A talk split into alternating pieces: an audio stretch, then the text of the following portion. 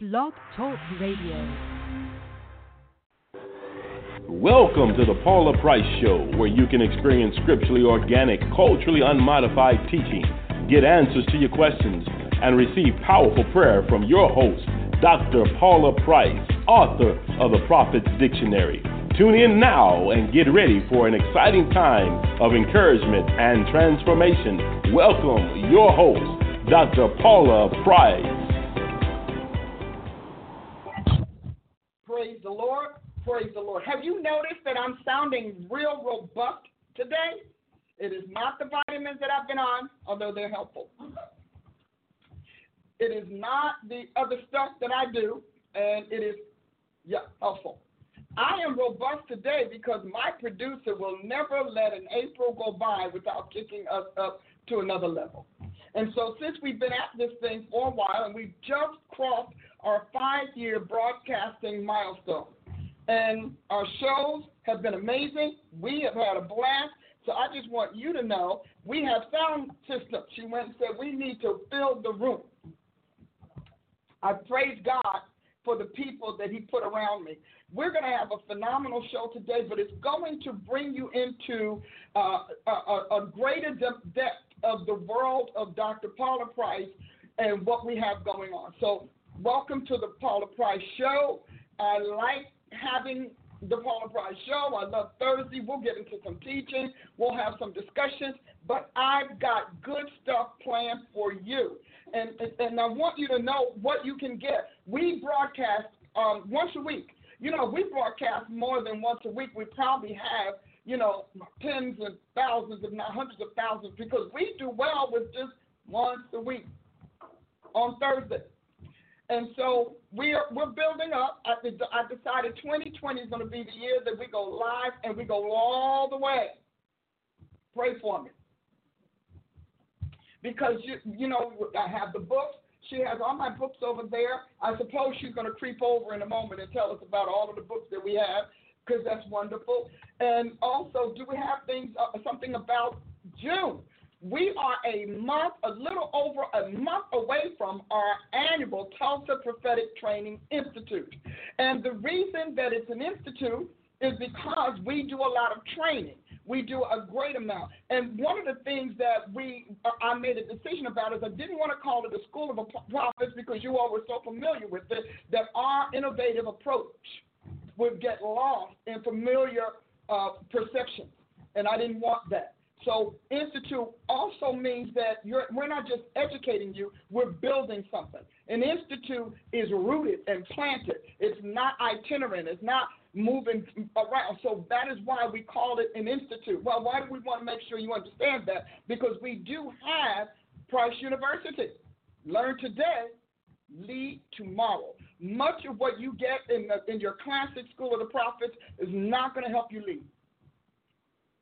It's going to focus on learning, and that learning is often, not always, but often in a very narrow vein called technique. And many times it's technique without know how or know how without knowledge.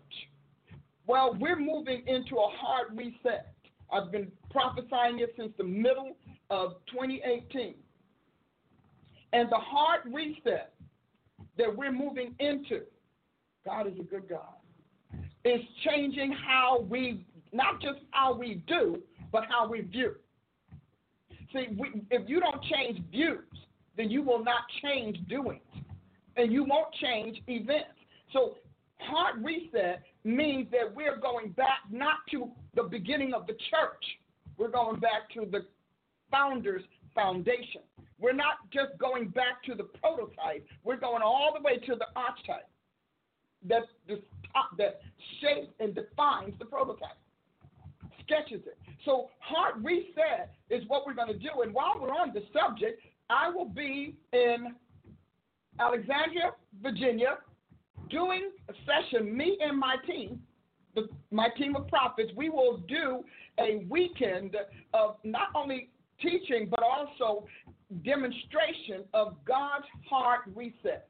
You know, we as a church forgot. You have to go to my website before I get off that subject, drpaulaprice.com. Get all the information. Plenty of room for you to sign up because we want it. We want to go big sign up. So we're going to do the heart reset. But listen to me, not just because it's church, it's not just going to be the ecclesia's heart reset. It is not going to just be the kingdom's heart reset. It is not limited to the ministers or ministries or fivefold or threefold heart reset. We're talking about a universal cosmic reset. God is resetting everything.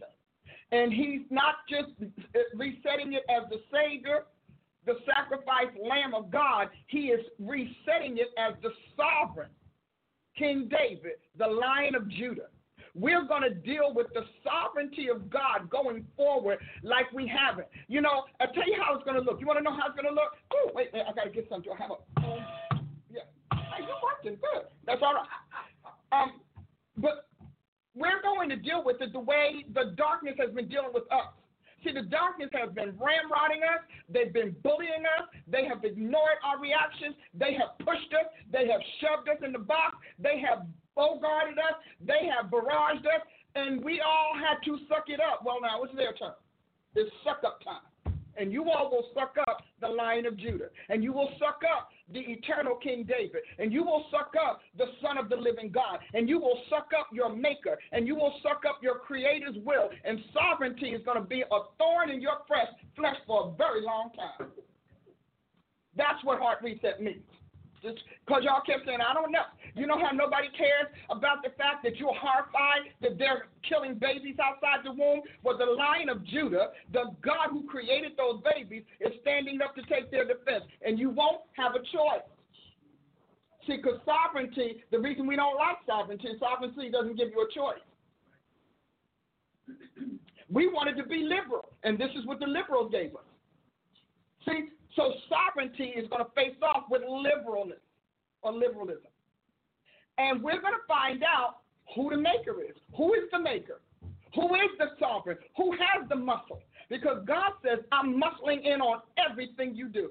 I am doing it sovereignly. We are going to bump up against eminent domain from the eternal realm all the way down here, from the supernal to the spiritual to the supernatural. We are no longer going to be singing about send us your presence. We're not going to be begging him to show us his glory because we can get drenched in his presence and saturated with his glory. And many of us are not going to like it because the glory or wickedness is ugly. So we're going to deal with something we haven't. See, the church unfortunate that the church disengaged itself from its civic duties and civic responsibility and forgot that it was a citizen of heaven before it became a citizen of this world. That's unfortunate. Isn't it unfortunate? And so God said, I sought for a man or woman to stand in the gap that I would not destroy the land. So God has decided He's not interested in destroying the United States of America or the nations around us. So he's made the next he says, So my own arm will give me the victory. I, my own arm. I strengthen my own arm, which means the arm of God is his ministry, it's his headship, but beginning with his son. So he said, My own arm will give me the victory. So when God has to act in our stead, See, the way it's supposed to go is that the church, the new creation ecclesia, is supposed to act in God's stead. But we have failed in that duty. We have failed in that responsibility. And we began to think that because he gave us so much latitude and so much discretion, and he gave us just so much, so many rights and so many powers and authority, we began to think we were more sovereign than he was. As a matter of fact, we began to think that we in our own right had power over darkness. But the Bible, my Bible says that Jesus gave us power to tread on serpents and scorpions. And Jesus decreed that no, nothing will by any means harm us. Yeshua, Yahweh, Yeshua as Yahweh said, no weapon formed against us. So will prosper. So our right, we began to think that what God entrusted to us was originated and generated by us and we failed that test miserably. So as we go on, now God has to step in and reverse the trend. We like this downward trajectory. We like this downward trend. It's kind of like how many of you all heard ministers? I mean, I'm, I'm just saying in a general sense, but talk about yeah, we need to fix it, but if we do that, then we will suffer, or we will lose, or we will risk. So God is like, I've got nothing to risk. Uh, you can't make me suffer again. I did that, and I intend to recover what you lose and what you lost. So we're go- the heart reset is that Savior is going to give way to sovereign, and sovereign does not care. You, you, America can never again say it is horrible that that what happens to kids, because God says, "But I got you on the hook. You don't care about your kids. You don't care about your kids because this decision did not happen suddenly. You didn't stop at the embryo, and now you got to deal with the person. See, because you should have cut this off at the embryo. And, and if that slipped past you, then you should have halted it at the fetus. And now you're at the baby because God is the eternal God. He said, I make, uh, listen, I create the darkness and the light. We, the church got all caught up. God doesn't deal with darkness. Oh, no, He doesn't have to if you're doing it. But when we stop doing it, He has to take it over. He said, for my own name's sake, for the sake of my glory, and for the souls that I have made. God talks about souls nonstop. So as we begin to move forward in this next hard reset, the hard reset is heaven's taking over. Mm. Heaven is taking us offline. Humanity is going to go offline while heaven, which is more than angels, heaven goes to clean up our mess.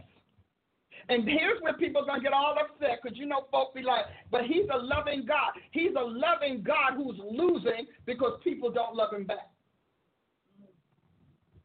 So he's a loving God and you're a loveless creation because you're allowing everything he loves to be trashed and to be mutilated, to be destroyed and profaned. And you have put his enemy in the seats of power he entrusted to the ecclesia voting them in, calling it being open minded, calling it sophistication, calling it being fearless.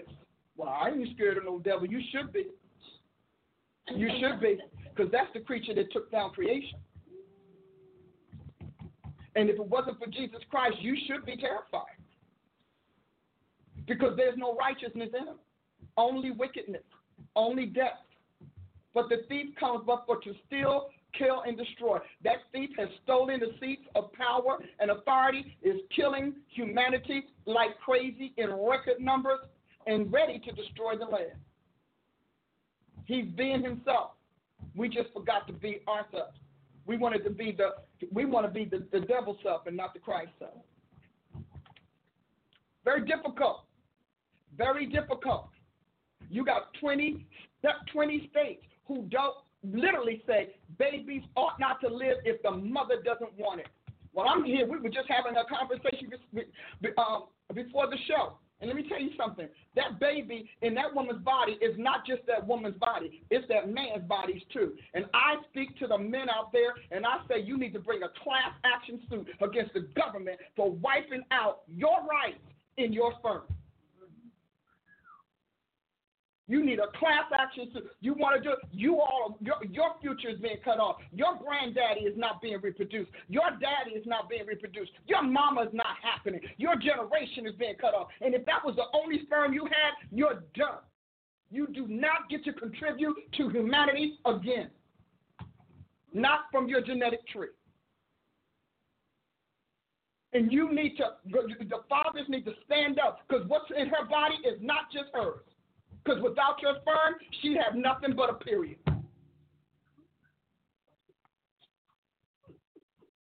Coffee.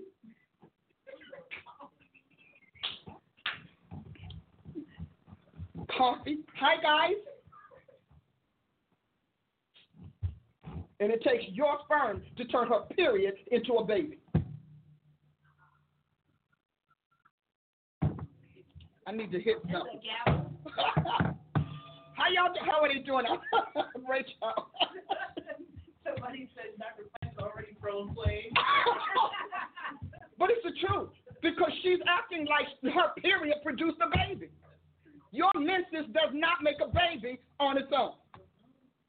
You need that man's sperm. And some of you all, you're the victim of mothers who, who did all of that. And some of you all are looking around saying, I don't want to be like that. When we were talking about he said, you know, 10, 15 years ago, all men were dead, deadbeat dads. Now they're upbeat. We want to beat them again. They can't win. You know, they can't win. But I'm telling you, if you only have one sperm that's going to make a baby, and that woman aborts that sperm because you don't know until but I think if that argument is going to be, and she has a right over her body, you got a right over your sperm. It is your seed that makes a baby. Because the baby comes from the sperm. The life, the spirit of life comes from the sperm, not the egg. Y'all loving on me? Oh, yeah. Yes. See, you understand that when God impregnated Mary, it took the sperm of God to turn her menses into a baby, to fertilize that egg which is why Jesus can live forever as a sperm, and yet he could be crucified as an egg. Y'all still there, right? So I'm telling you, brothers, you, have just as much right to decide that. And if and she if she goes to sneak off and get an abortion and take your right away, you should sue her because it's your sperm. You should sue her. She should have to pay damages to the deprivation of your right to bring life into the world. You should sue her. When you find out, she should pay damages because she cost you a life because she wanted to play and not pay. There are a whole lot of things you suck up about your body. You suck up about how your hair is not the texture you want. You suck up a whole a lot of stuff about your body. So you wanted to play and not pay. And some of you, I mean, you may not want to be a husband, but that doesn't mean you don't want to be a father. And we need to separate your objectives as males.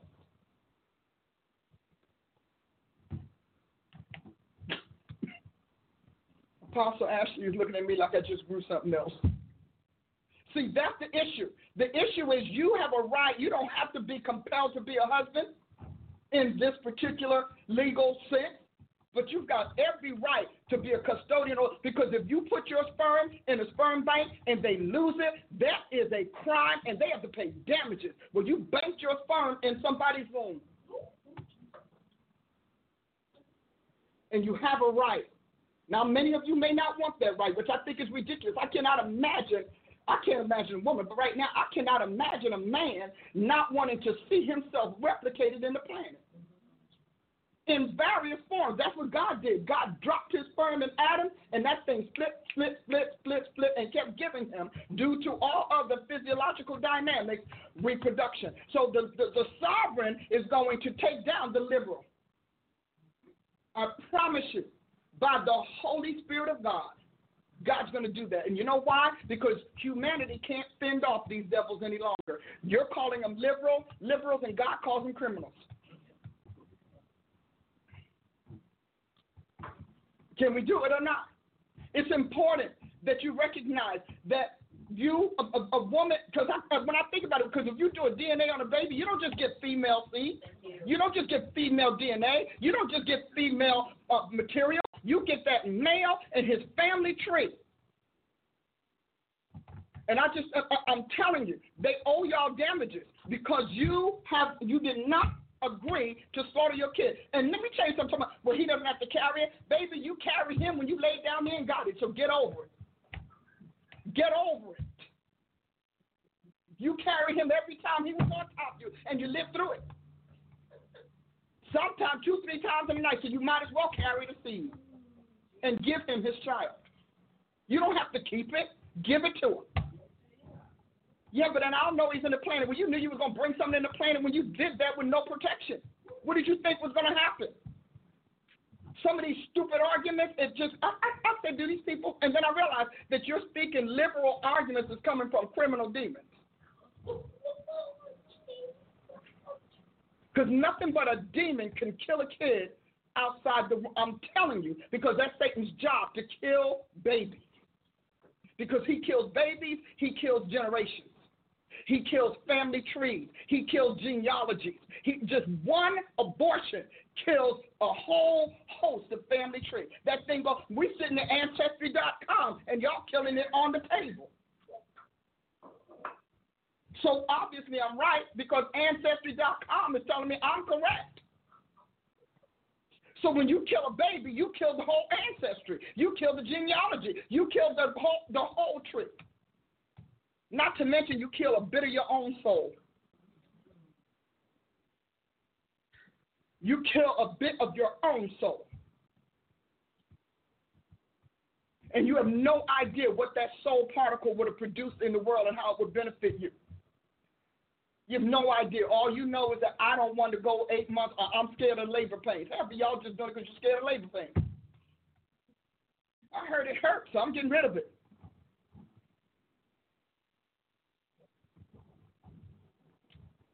Hard reset. See, these I don't want to, don't even talk to me about that, and uh, don't talk to me about rape. We just got through hearing on Tuesday night that the least represented issue or rationale for abortion is rape, second only to incest, and they were the lowest numbers in the statistics. So that means you are a deliberate murderer. You're not even a killer, you're a murderer, and they're different. You are deliberate murder, and I'm never gonna stop saying it. I was one, so I, I, listen. I still, I'm still doing penance. I'll be doing penance till I get to glory. You are a murder. First of all, we need to take abortion, the word abortion, off the table. Oh, am I in it or am I in it? We we need to take. I promise you, we need to take the word abortion because see that's why you can be talked into this. Because in your mind, abortion is not murder, abortion is a choice. So I want to read abortion's definitions because I want to figure out maybe we don't understand what the meanings are. Because we define abortion as a choice and a right. And I want to see if any of those two things are in the word. Would you all like to see? I would like to see. I want to see. Because I think sometimes people need to understand. You've listened to the rhetoric so much, you don't know the real reason or meaning of what you're saying. I love it. Abortion. I like um what is this? Um online etymology dictionary. Abortion. From the 1540s, the expulsion of the fetus before it is viable, originally of deliberate as well as unintended miscarriages. From the Latin abortionem, which is abortion, miscarriage, abortion, procuring of an untimely birth. Now, look at this. Now, the noun of action, in other words, to miscarry, to be aborted, to fail, disappear, pass away, a compound word used in Latin for death, miscarriages, etc. Now, and I, I like this. I'm going to go to the next one because we need to understand it. Meaning, in the 19th century, some effort was made to distinguish abortion, expulsion of the fetus between six weeks and six months, from miscarriage, the same within the same period, and premature labor, delivery after six months. The deliberate miscarriage was criminal abortion. So abortion used to be criminal, which is why they had to force it on a vote, which is why we needed the law to make it whatever. Criminal abortion is premeditated or intentional abortion procured at any of pregnancy by artificial means and solely for the purpose of preventing the birth of a living child. Now, I'm, I'm reading this, and this is in the Century Dictionary, Dictionary 1819. I want to read that again, because, see, I told you you're a murderer. You could tell me you're a mother. I say you're a murderer. You got the wrong rest of the end. Mother, murderer. Murderer, mother. You understand that? You're, you're, a murdering mother. Somebody has to say it. Because, see, we're, I, am not PC. I'm not po- politically correct because I don't have to be. Because I'm divinely correct. So I'm going with divine correction, God correction. Criminal abortion is because see you all are listening to your little abortionists because they're making money off your dead babies. And then they're pulling your babies out and putting them into science labs so they can experiment on them for their quote unquote use of being able to legally use human tissues and human materials to do their experiments. And you are giving your baby to a scientist, so that's a sacrificial death on top of it all. Criminal abortion is premeditated, premeditated.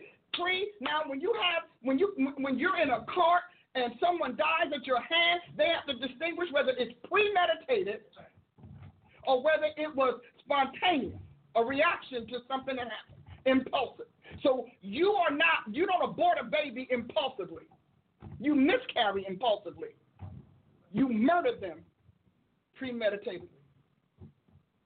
Criminal abortion is premeditated or intentional abortion procured at any uh, uh, uh, at any of pregnancy by artificial means and solely, solely, not because it's an exercise of your right, solely, not because it's your body, solely for the purpose of preventing the birth of a living child. Feticide or feticide, F E T I C I D, this is what it's called. At common law, the criminality depended on the abortion being caused after quickening. I'm thinking after delivery, long after quickening. Feticide appears in 1823 as a forensic medical term for deliberate premature fatal expulsion of the fetus. Medical term for it was what? Oh, I'm, I'm going to skip that. Let's see. Embryectomy or something like that. All y'all medical people, write it, send it to me and whatever. With the second element from the Latinized form of the Greek word uh, to destroy. Abortion was a taboo word for much of the early 20th century, disguised in print as criminal operation in the U.S. or illegal operation in the U.K., and replaced by miscarriage in the film versions of novels. Abortium Hospital, specializing in abortions, is from 1934 in the Soviet Union's context. Uh, now that's abortion. That's just giving you the root of the word. Why we call it abortion. Now, because I'm in a mood, because see, when people start saying, when they, you know, you go to the doctors and they say it so nicely. So how many abortions have you had? When they're really saying, how many kids have you killed? How many babies have you destroyed? How many times you carelessly and recklessly conceived with the notion of if I don't want it, I can change my mind at any time, even before I bring it home. So let's go. You know, I like to go here.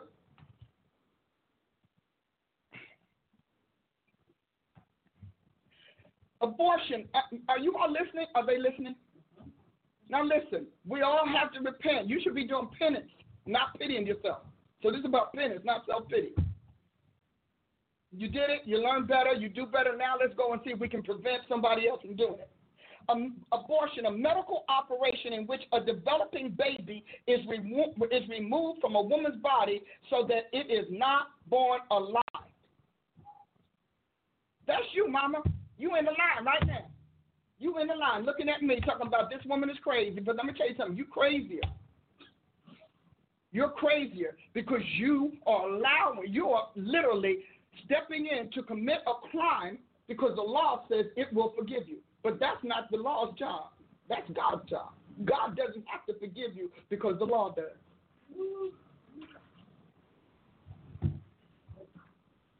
So I have a site, all of you all would love it. It's called onelookdictionary.com. It's my friend. And you know, when I do this, you're going to have to pray because I've noticed that when we expose stuff etymologically, they all of a sudden just disappear off the web. Does anybody notice Google is giving you less and less truth and less and less information? You can kid 900 ways, and then it'll end up just looping you back to the way it wants. You all didn't pay attention that Brother Google has been changing what it's allowing you to read, learn, and discover. I know this because I spent a lot of time going and researching. You have to start looking for other search engines because Google, brother, is not going to tell you the truth because it's Big Brother. So just on uh, just on GP, I just noticed. My, I've been talking to it with my students, and they're like, "But it'll keep looping you to the same thing. It just keeps changing the heading, so you think you're getting something different. You're not. I'm telling you. And in 10 years, if they don't change, Google is going to be unreliable because it's going to stop giving you information and begin to brainwash you, to condition you for what it thinks humans should know, what it thinks humans should learn, and how it thinks society should operate. I think they've done a great job being global, but again, once you've gone global, once you become big, the whole, uh, just like anything else, something starts out really great and it, it, it's really good, but when it gets to a certain point, corruption kicks in. In nature, it's entropy. In business and society, it's corruption. Okay, so this is Wordnik. I like Wordnik. You might like it too. W O R D N I K. But let's look at abortion on the Wordnik definition. Induced termination of a pregnancy with destruction of the embryo, embryo or fetus. No way in the world is that innocuous. No way in the world is that same sound. Any of various procedures that result in the termination of a pregnancy. Now that's the part they'll keep telling you. They use termination instead of destruction. You see how that's working out? Cessation of normal growth, especially of an organ or other body part prior to its full development or maturation the premature ending or abandonment of an undertaking, something that is regarded as poorly made. So those are the synonyms. Now let's look from the Century Dictionary, which is what we talked about. Miscarriage, the expulsion of the fetus before it is viable, that is, in women before about 28 weeks of gestation. I'm thinking the 40 week, 39, 40 weeks, probably way past that. All right? So that's one of it. The product of untimely birth, hence mishappen, any fruit or product that does not come to maturity. So we can go on. I love how they do this. Here's what I really like the removal of a fetus from the womb prior to, prior to normal delivery in a manner such as to cause the death of the fetus, also called voluntary abortion or when performed by a physician, a, a therapeutic abortion, should it be a miscarriage. But the idea is you, that, those women I'm telling you, you're not a mother, you're a murderer. And you have to go to God and repent for being a murderer because he forgives murderers. Let's look at Paul. Paul tell you all day long, I kill Christians. But they're sense enough to acknowledge that killing was not God's mm, mm, mm, will for anybody. So, uh, and slaughter. Okay? So let's go on. I have another one. I like the word in this one. I thought it was great. I'm not going to get off this because I want you to feel really uncomfortable. And I know some of y'all Christian women because you don't want it. You feel like if you don't admit it down here, denial in the flesh does not become righteousness in the spirit. So your fleshly denial pleases your law, but it doesn't please the lawgiver of all creation. You cannot deny to Jesus because Jesus knew the day you were conceived that you would abort your kid, which is why he offers the new birth. Are we all right? How are, you, how are they doing, Rachel? Well, somebody, yeah, somebody said I work in predictive analysis company, and all these search engines have these algorithms, algorithms that push your push you away from certain topics. Did I? Thank you. Thank you for sharing that.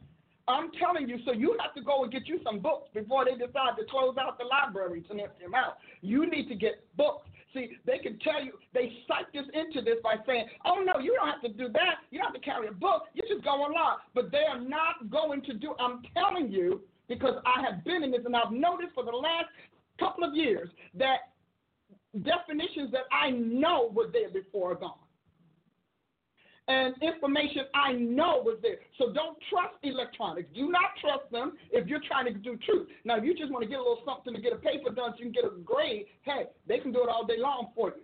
But if you're talking about being a viable advocate for truth and righteousness, you're not going to get it offline. I don't care who, I don't care how much they tell you otherwise. I've done it. I've looked. You better get books. Start getting up and going to the library, get you some hard copy books. Or you're going to find out people who wrote books on the subject and get those books.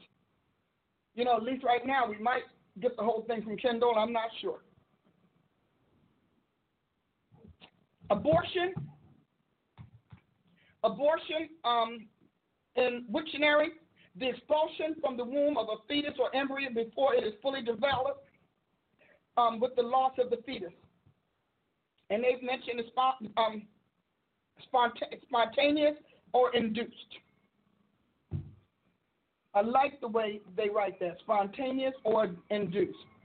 So, here are some synonyms, which we were going to get to anyhow. Abort, aborticide is a synonym for abortion. Feticide, feticide, termination of pregnancy. And then the one that I was trying to pronounce, em, somebody help me, embryoctomy. All right, embryoctomy. I got it. Come on, somebody, I can read. and you, they can't even get enough information on it because people are afraid to deal with it. But I'm telling you, your, uh, I don't care what your, your clinician says, and they're getting paid to take you off the hook. You better know that their, their information and their knowledge is biased to their bank. It's dollar biased. It's money biased. So you can't say, I don't care how sweet they say, use the voice, because some of them, they get that little soft, lilting voice, something. It makes it seem like they're doing it, singing you a lullaby. While they're killing your reason to lullaby anybody. I, I, I really do. I'm going to Merriam Webster. Let's see what Merriam has to say.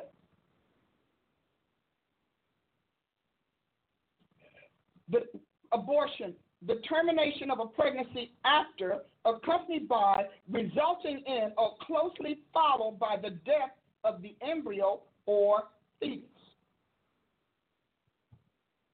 I thought you might want to read that, but I thought it was pretty good. We'll talk about those later on. I'm going to pick a couple of more that I know are pretty good, you know, kind of pretty good there. But this here gives me, let me tell you, 61 di- uh, dictionary definitions of abortion in OneLook dictionary search. 61, 61 references say abortion is not what the what the rhetoric is teaching you. 61 references tell you abortion is murder, it leads to death. It's a deathifying practice. 61.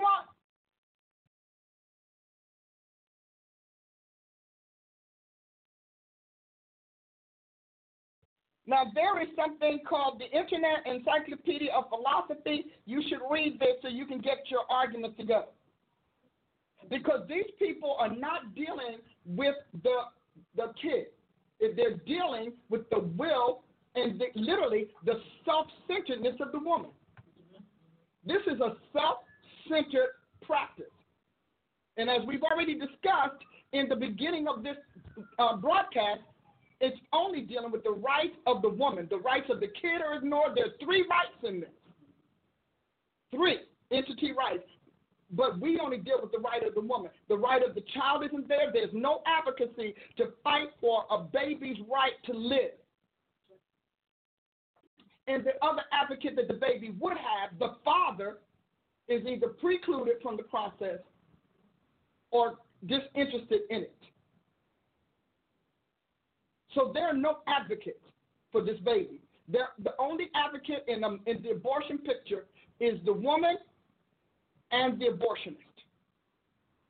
And the abortionist doesn't consider it a right as much as they consider it consider it a privilege or liberty. I am free to kill kids. I'm free to kill kids no matter what. So you need to go to that one. I thought that was pretty good. Um, because we, we have to know what we're doing. We have to know and understand.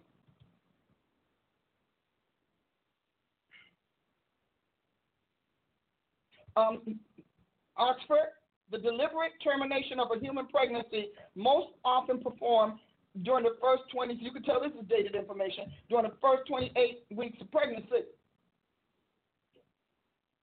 The expulsion of a fetus from the uterus by natural causes, which is a miscarriage, um, cause, natural causes before it is able to survive independently. I need you to, and we're going to go and look again. I want you to do this. I'm not going to stay with this because there's 61 reasons. 61 references tell you. 61 is a lot of reasons. So you can take and put it on the, the you can say the, the, the Supreme Court said it's right. They had to ignore and discredit all of these references to legitimize abortion. So now you can ignore these references for abortion, but they're good enough for people to get degrees on. They're good enough for people to get college education on. They're good enough for institutions to hang their expertise on. Wow. Oh, I got to drink something. I hit something. I got to do something.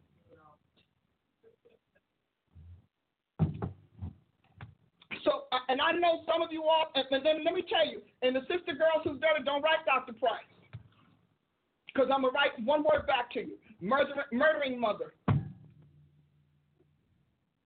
Because if you are, if you aborted a baby, you're a murderer. I was. I repented, still repenting.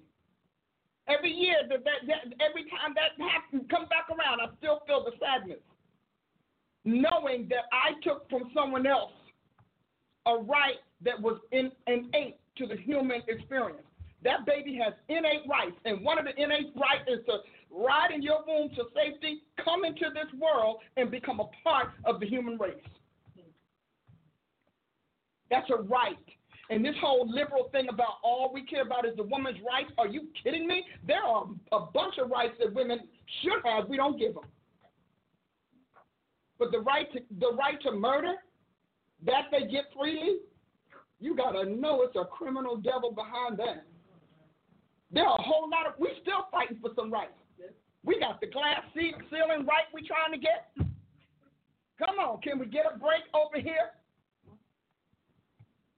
But when it comes to killing, see, I noticed that that freedom in this liberal definition and this liberal par- paradigm is freedom, is sexual freedom to the destruction of society, because it is. It's abortion to the annihilation of society. If you, did you ever notice that? And it's vulgarity to the profanity of society or the profaneness. So if you ever notice that this, you know, because you know we're at the good is evil, evil is good. But when we started out on this thing, it was to protect us from the three things that are now the dominant argument and the dominant stance on liberty and freedom. You want to be free to molest a child. See, so now freedom, which started out as a constructive pursuit, has become now at the end of the road destructive license. See, and, and, and not one of these things has to do with nature. Not one of them has to do with naturality. Every single one of them has to do with volition, the exercise of a human will that is, listen, minor, minute to the majority, but yet influential enough by the majority's naivety to become the rule of the land, the law of the land. The church was supposed to be the lawgiver according to Isaiah 9, 7 through 9. It said, and the government will be upon his shoulders. We are the shoulders of Jesus Christ. The ministries, especially, which is why people wear mantles and yokes.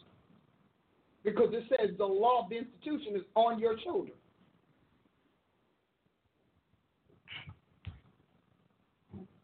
So we were supposed to be the governor and the lawgiver. We were to take that the Bible said Jesus Christ is the only lawgiver that God sanctioned in all creation because he's the only giver of life. He's the prince of life. Every other law could care less about life. All those other deities, they're about dying. We're going to give life to the man's will, and we're going to give bondage to the woman's will. We're going to give life to adults, and we're going to give um, doom to kids. We're going to give life to the rich, and we're going to give literally captivity to the poor. That's not Jesus. He came and broke that model, broke that mold, broke that paradigm. Wow. Well, I went off. Clean off. Yes, I did. Yes, I did. And I don't ex- exclude my I don't exclude myself. And I don't excuse myself. But I want to tell you that to come back plan. And that whole idea people tell you aborted babies go to heaven. Oh Lord.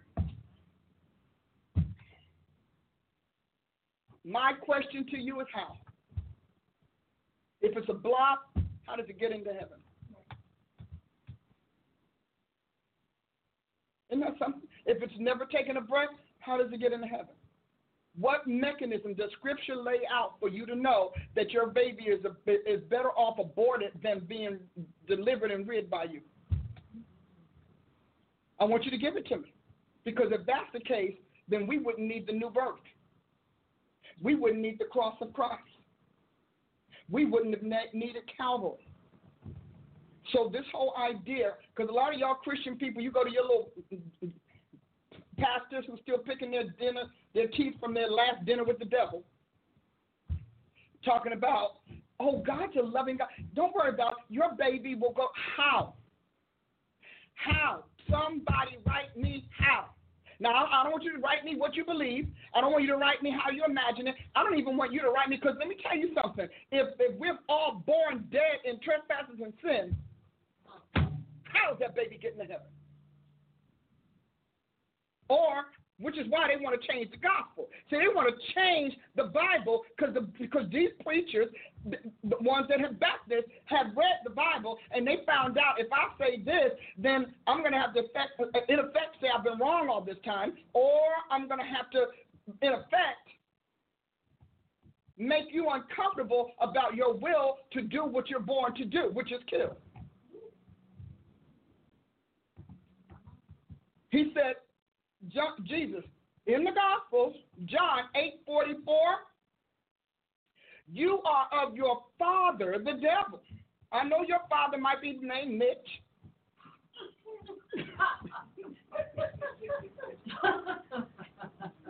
but Mitch got his spirit from Adam. And the Bible says, in Adam all die. The reason we die is because we come from Adam. And the reason that we are made alive is because we come from Jesus Christ, because in Christ all should be made alive. So this baby is aborted. Or this baby is out of the room and the, the uh, abortionist is, is, literally snipping its neck, cutting off its, uh, what do you call it, brainstem, so that it doesn't live.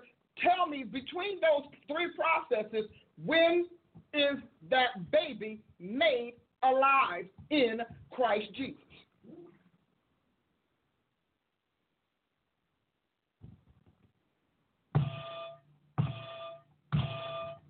Because you can't tell me. Because in order to get saved, you got to hear the gospel. That's right. The gospel of your salvation. See, the whole plan of redemption discredits and vilifies abortion. Hmm. Just like it vilifies every other human crime. Vilified.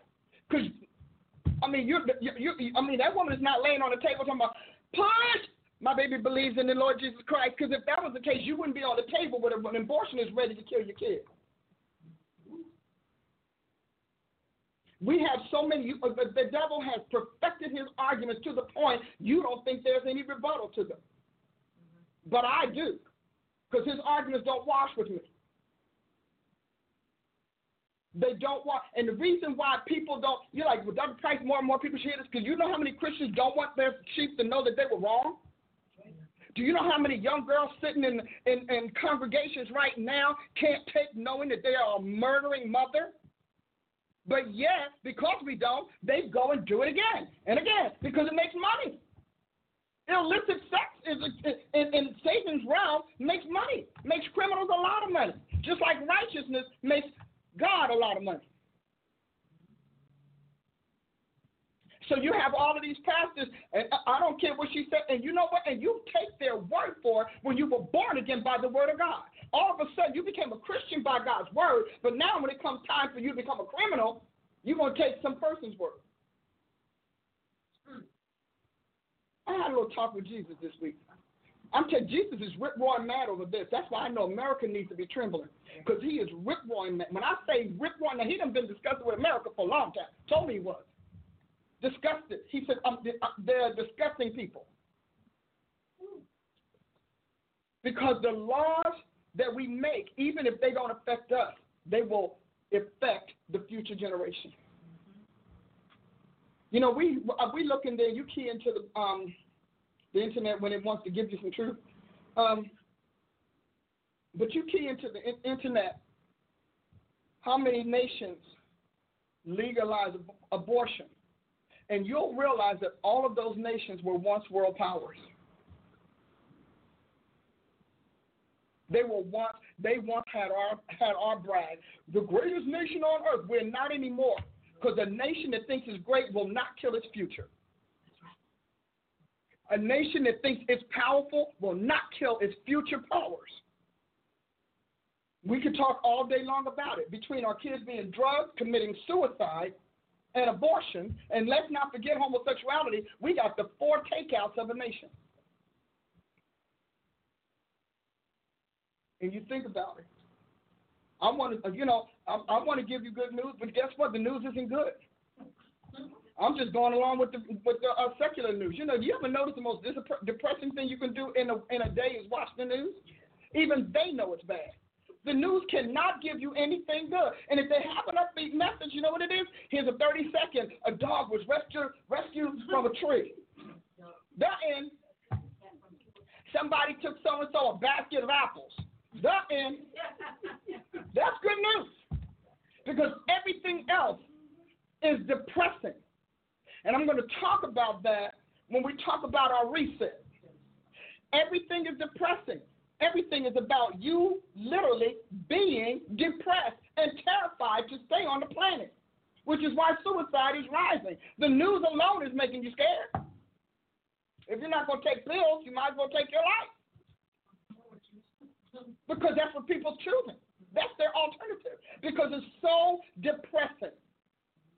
You and I mean, you can go channel to channel. You can say my favorite channel is. You're gonna start with who shot, who killed, who broke in, who took, who beat, who slaughtered, who robbed. You and, and, and when it's over, and they all cheery, all nice, glassy face, cheery.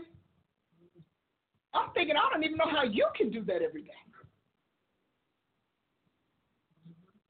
Got to tell you, the law doesn't work. Nothing works in society. Don't you think that that sounds like some sort of devious strategy or stratagem? Deviously, you are always fed the fiendish side of humanity, and they call that news. News, N E W, like new. Yeah. New doom today. New doom, new death, new depression, new deterioration. You can't trust anybody, nothing. Everything is to destroy your faith and make you so depressed that you will go and allow the pharmaceuticals to make a billion dollars off of you because the news did its job so well. Because they're not informing you, they're deforming you.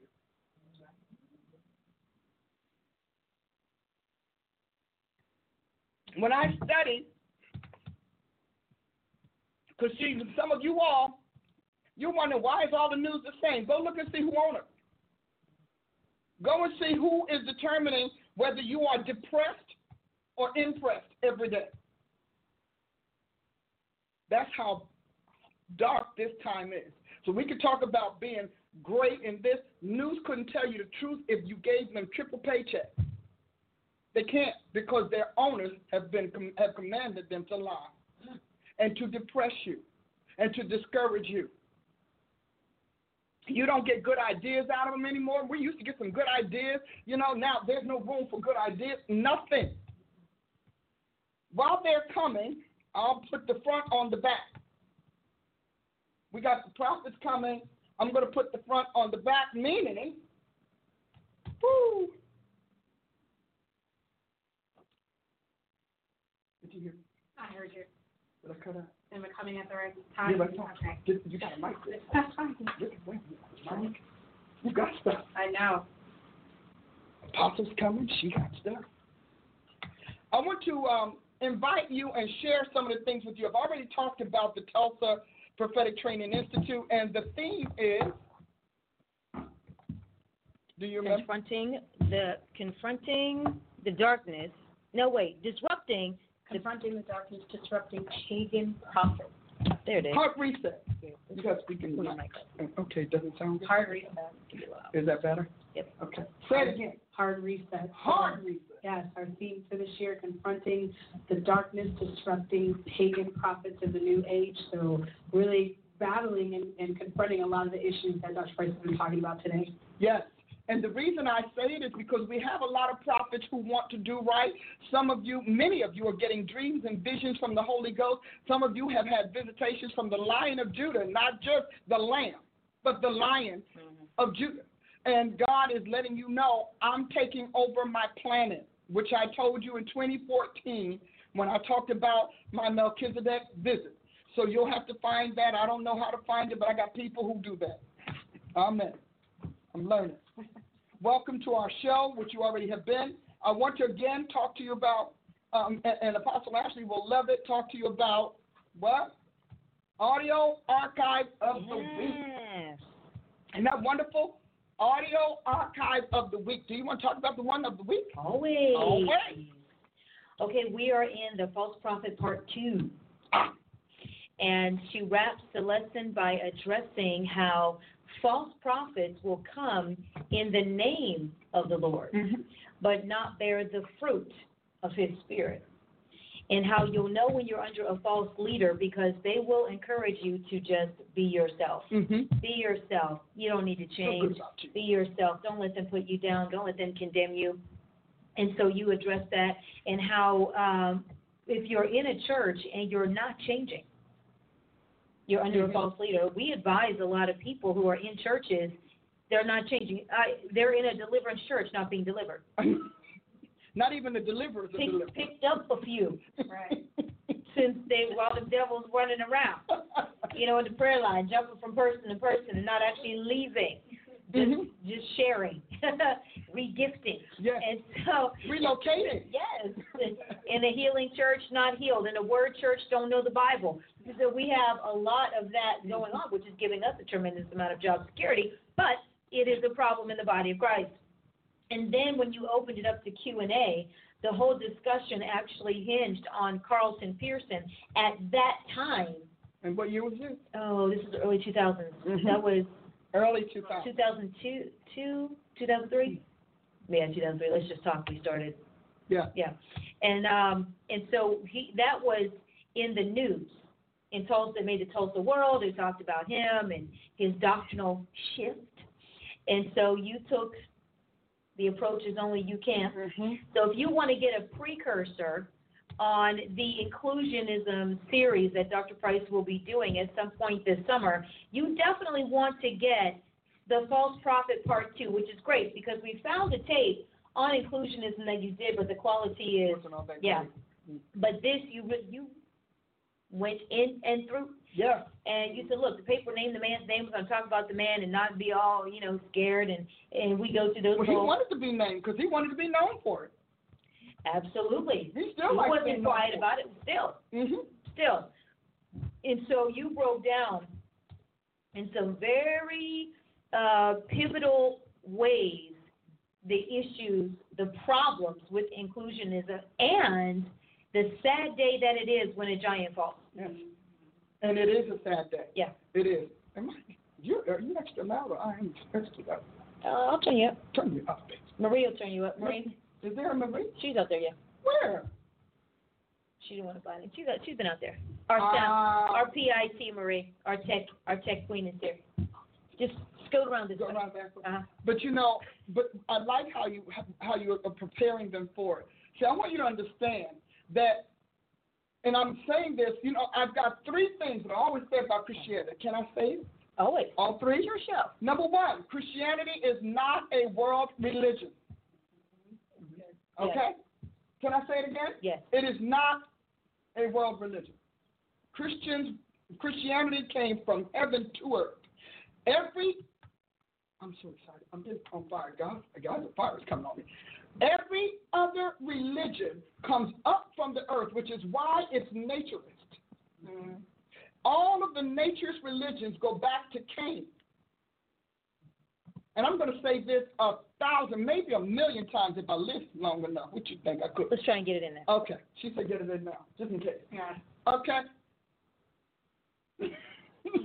she said yes. But no other religion, no, uh, say no other. No other. Comes from out of this world. And Christianity comes from the from where the spirit and the soul of humanity originated. Mm. Every other religion, you are coming from the seed of your mama and your daddy, and the spirit of the culture that founded your country and its citizens. They tell me to fix this. So wait, wait, maybe if I fix it, oh, there we go. How about that? Is that better? You know, I got little ears. Okay. There we go. Okay. Ah. I'm here. You're here. So I want you to do this. If you are a Christian educator, if you're a Christian teacher, you must stop beginning your training of Christians and new converts with the fact that we are on earth. We came to earth. We came to earth. Mm-hmm. Nobody you know, we didn't have a dad or whatever. Jesus was born of a virgin for the very reason that men have a say over their sperm. He was born by the spirit or the seed of his father. God's word became sperm and fertilized mortal Mary's egg. So the eternal, deathless God sent his sperm directly into this womb and fertilized the egg of a mortal woman, a woman doomed to die, a woman under the curse, which is how Jesus could say he was born under the curse. So that's the first thing you should know. Mm. All of the other religions, I mean, you got the one with the little elephant kind of came out the woman's side, the little white elephant thing and whatnot. None of that defines us. What defines us is what created humanity. That's important. The second thing you need to know is not only did Christianity come to earth, nowhere are you going to find a comprehensive and, and, and, accurate, as well as integrous treatment of Jesus Christ outside the scripture, which is why Satan keeps chopping it. You all are all excited. You know, you got these churches, they so excited. You mentioned it last week. Oh, we don't do the Bible, we just do the Gospels. Right. You do realize that the gospel is the Bible? How about that? And that somebody has decided that you're going to make it into eternal life without knowing why you need to repent or understanding the mechanism and the medium of your eternal life, which is the Holy Ghost. Mm. See, because the epistles are the Holy Ghost. Mm-hmm, mm-hmm. The epistles are after the church gets to earth. This is what happens. The gospels are after Jesus got to earth. The author of scripture got to earth. This is what happened. After the Holy Ghost gets to earth and Jesus is back home at the right hand of the Father, this is what happens. This is how it works. And then we have the Old Testament, which of course God doesn't call it a testament or old. He just he just calls it the law of Moses. And he just calls it the writings of the prophets. And in the gospel, the gospel tells you, sends you back to right. the law of Moses. Everything in the gospel. So what you are is a bad student. Because you're just taking half of the story and somebody took half your textbook, taught, and then you wonder why you can't get an A in the class. Mm-hmm. Because the gospel sends you back to Genesis to Malachi. You will you can sit there and say, We're Old Testament, we only do the gospel, and Jesus started talking when Jesus in nine said, You know, I know you're Abraham's seed, but why do you seek to kill me? Nobody you don't have sense enough to say who's Abraham and where is he. Right. Can you imagine somebody not caring that much about truth that you don't even ask? Mm-hmm. Mm-hmm. You don't ask, who is David? What's a David? You don't ask about Solomon when he said Solomon and all of his glory is not arrayed like you don't ask who's Solomon. You don't care about the predecessors, and you don't care about the successor. That's it. That's pretty bad. That's that's really slovenly Christianity. That's slothful. You don't ask about Je- Jeremiah. And why am I mentioning these? Because Jesus quotes them and refers to them in his Gospels. And what do we do with the book of Acts? Do we just ignore it? We just got the full Gospels. We don't do anything with Acts. So we cast out, and you think that's intelligent. You're proud of yourself because the devil has talked you out of his own history and his destiny. That's embarrassing. Wow. Yeah. You will only find Jesus Christ in the scriptures. Everything else about Jesus is extracted from the scriptures. And as a result, it's extracted and then it's extrapolated. So if you are if you are a true Christian, you're gonna have a problem with not with not knowing who Abraham is.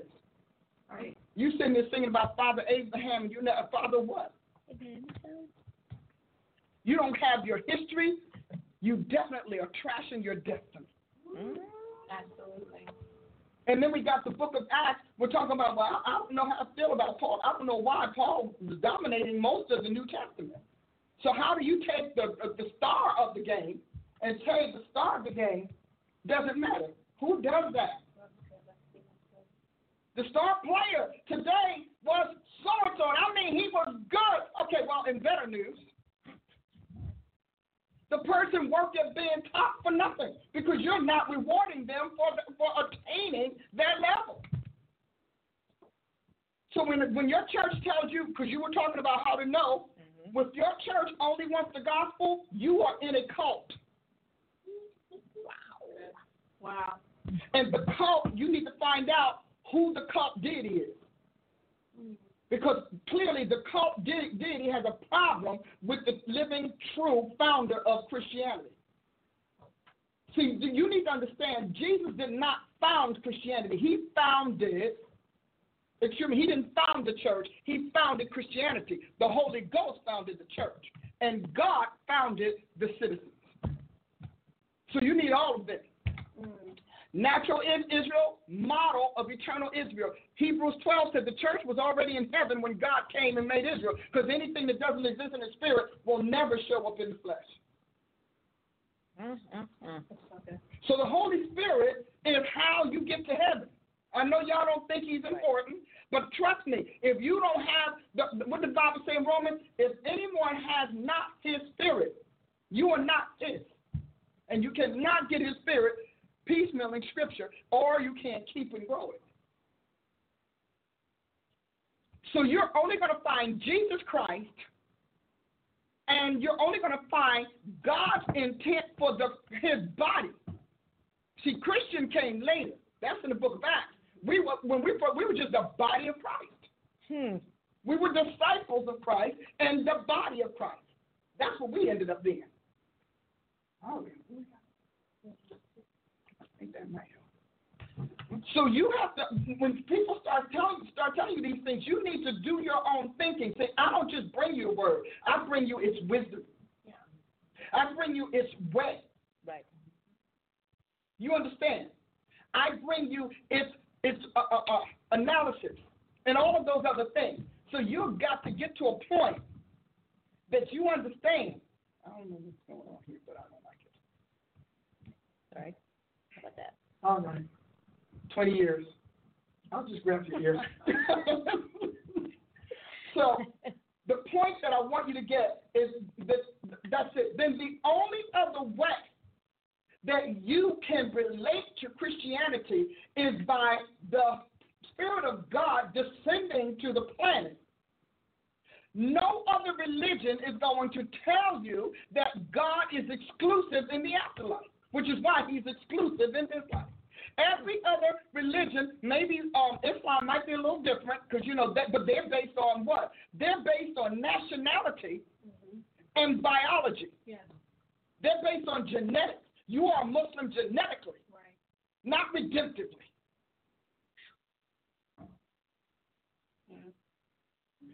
You have the most of the religions are on talking about What is it? No. This is going to work. You know I get stuff. I know, but I thought I'd ask. Okay. it's going to work. But when you talk about all of those Eastern religions, they're all polytheistic. Every one of them polytheistic. Don't even take my word for it. Unitarianism is proud of the fact that anything that wants to snatch you as a deity can. That no deity has to take responsibility for you.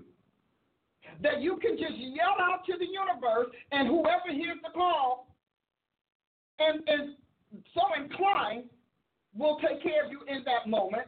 You have no covenant with anything because your covenant is with an impersonal and I might add destructive universe. Hmm. Quite. Our uniqueness is supreme. It is superb. Uh, the God of all creation said, You know, I want some children. And set about this elaborate plan to reproduce himself in his latest and what Scripture says his final species. Mm-hmm. Oh, I don't know about you, but I am so glad to be a Christian. I'm glad that I got one deity that I got to work. Can you imagine all of those other religions, other than, as we said, Islam, all of those other religions do what? They all, every single one of them, I'm getting this right. Hey, guys, you know, this is just me being stubborn. So when you look at this later on, just say, Dr. Price, I am determined to make things work. So don't look and say, don't send me all, you know, y'all like to send me instructions and turn on. In this instance, in this instance, I said in this instance, please don't. Okay? Because this is me being stuck. You heard us say you could use this as well. Uh-uh. I want this. This is mine. So, you can see they've been with me a long time. That's why they're not saying anything because they already know. You know, I, I like it when your team has been with you a couple of decades, boy, because they got you almost coming and going. So you need to recognize when you are when you're making judgment calls about Christianity, inclusionism is Unitarianism. Uh-huh. Right. Inclusionism is polytheism. Yes. Inclusionism literally is idolatry. It can't help but be because it goes against the exclusivity of what God said was the righteous product, the righteous prototype that he had, and that he's re- replicating himself after that righteous model. See, God needed one Jesus to impregnate the world with his work and his life. Mm.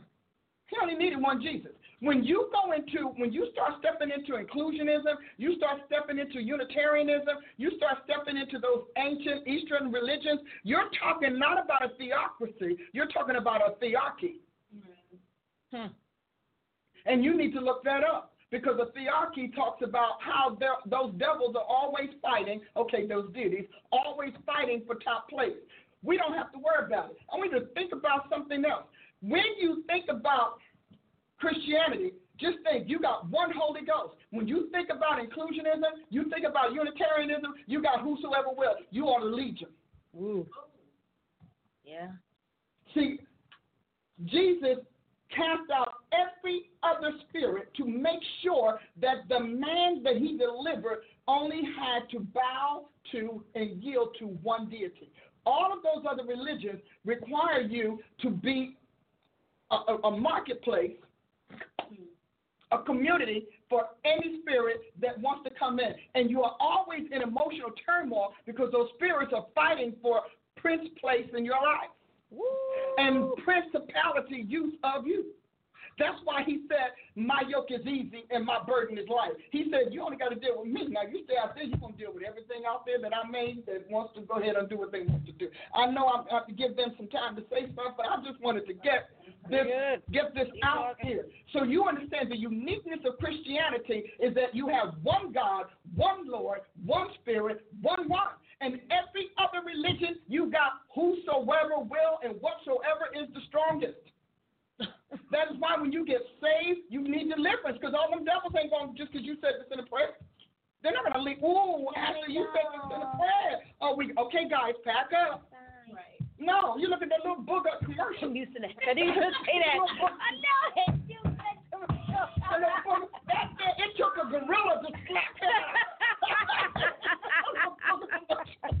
That, he come out there, that booger used to doing anything he wants to do. Goes out there, the woman sends him off with the stronger man, sends him off. He goes out there trying to get an address. The gorilla says, boom.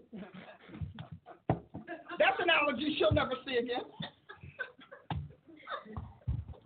You have to understand when you start talking about, well, this is not about religion. What do you mean it's not about religion? Religion is being bound to a spirit you expect to take care of you, Oh, to on. guard and protect you. It Wow. talks about a legal bond, that bond being a contract, covenant, and also being a force that defends you from what ordinarily has free access to you.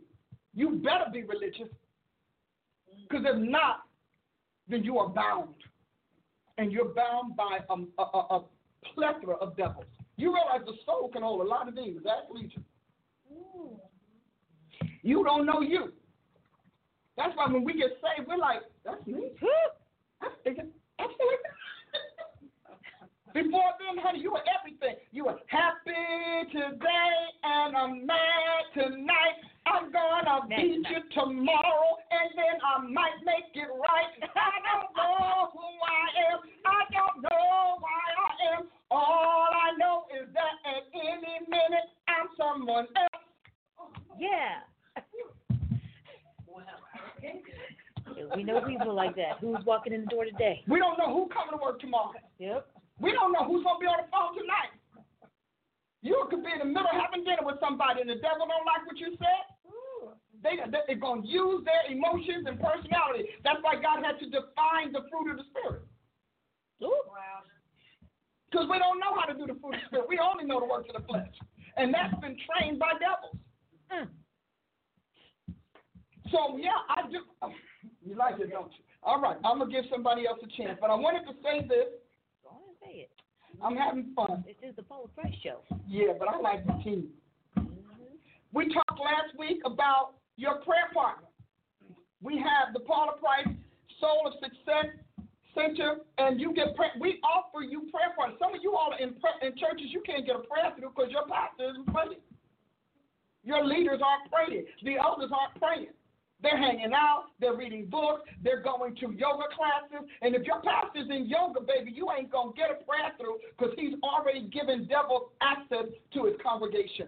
You, will, you, he broke your covenant with Christ. He broke it because he broke your hedge. So all of the devils, yoga, which is an Eastern religion, which is which originates as an Eastern religion. I don't care about American marketeers telling you it's not. Just because America, we, America been lying about its product and it's been lying about its trends for ages, ages. So don't think that they're gonna tell you the truth about yoga. So your pastor, if, if your pastor, your leaders are following yoga, your hedge is broken, and any spirit that wants to enter your life, enter your family, enter your kids, they have gotten the, uh, the permission by your pastor's authority over you as the shepherd. Your pastor has staged your future to be calamitous. Ah! Because just in, in the same way, come on, Jesus. Hit it, girl. Hit something. Yeah, come on.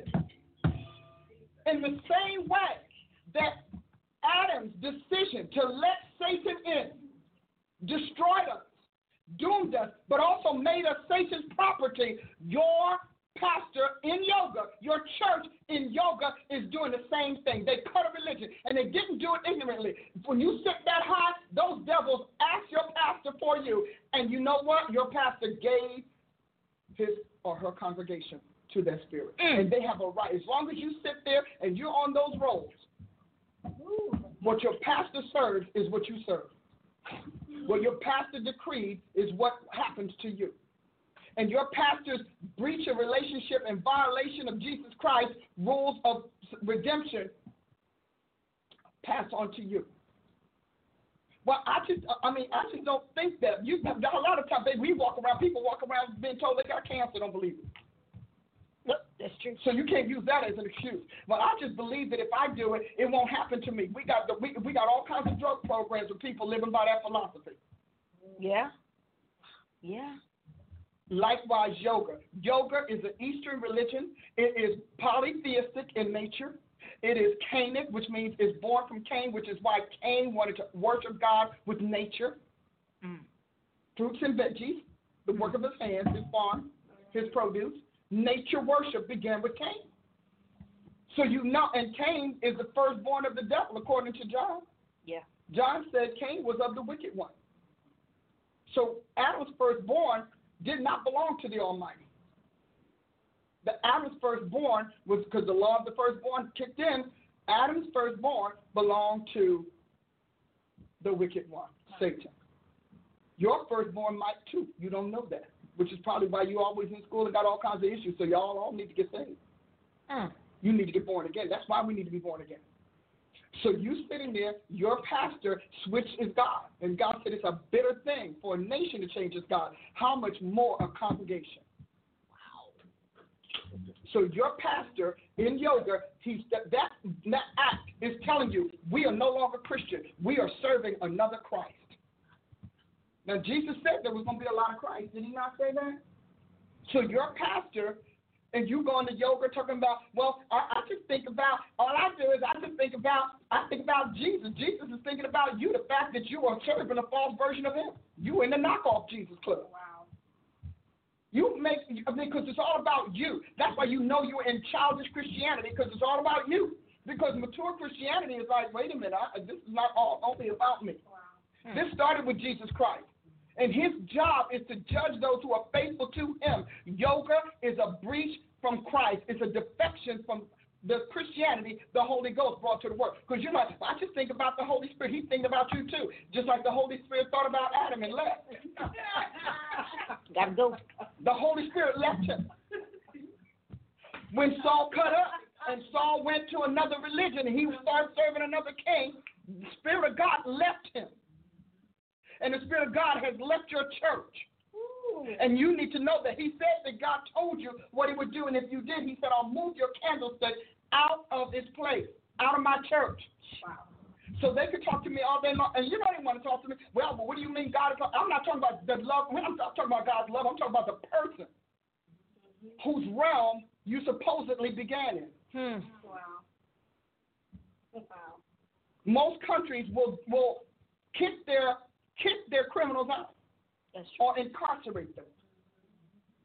Lockdown. So you have to think differently. I know some of y'all, but that's why you can't get a prayer through. You're like, I don't understand why you can't do it. I don't understand. In Isaiah, there's a whole thing. The priests stand up there in the temple, do a whole worship service, and go home and go through their back doors in their walls and worship what they really believe. That's right.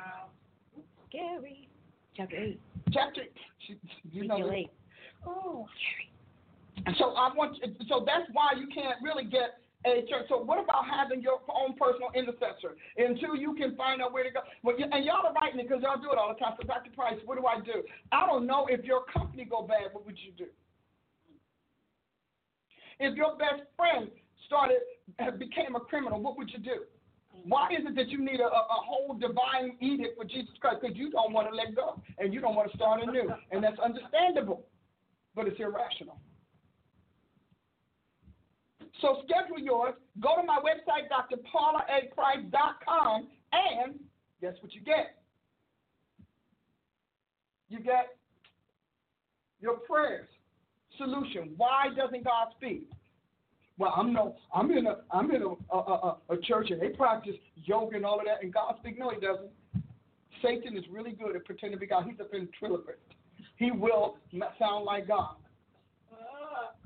And you have to know the voice of your God. See, that's why it's important. God kept saying over and over again, know my voice, know my voice. Because it was the voice of Adam's wife that Adam, he didn't care about his wife, but it was the voice of his wife that Satan used to persuade him.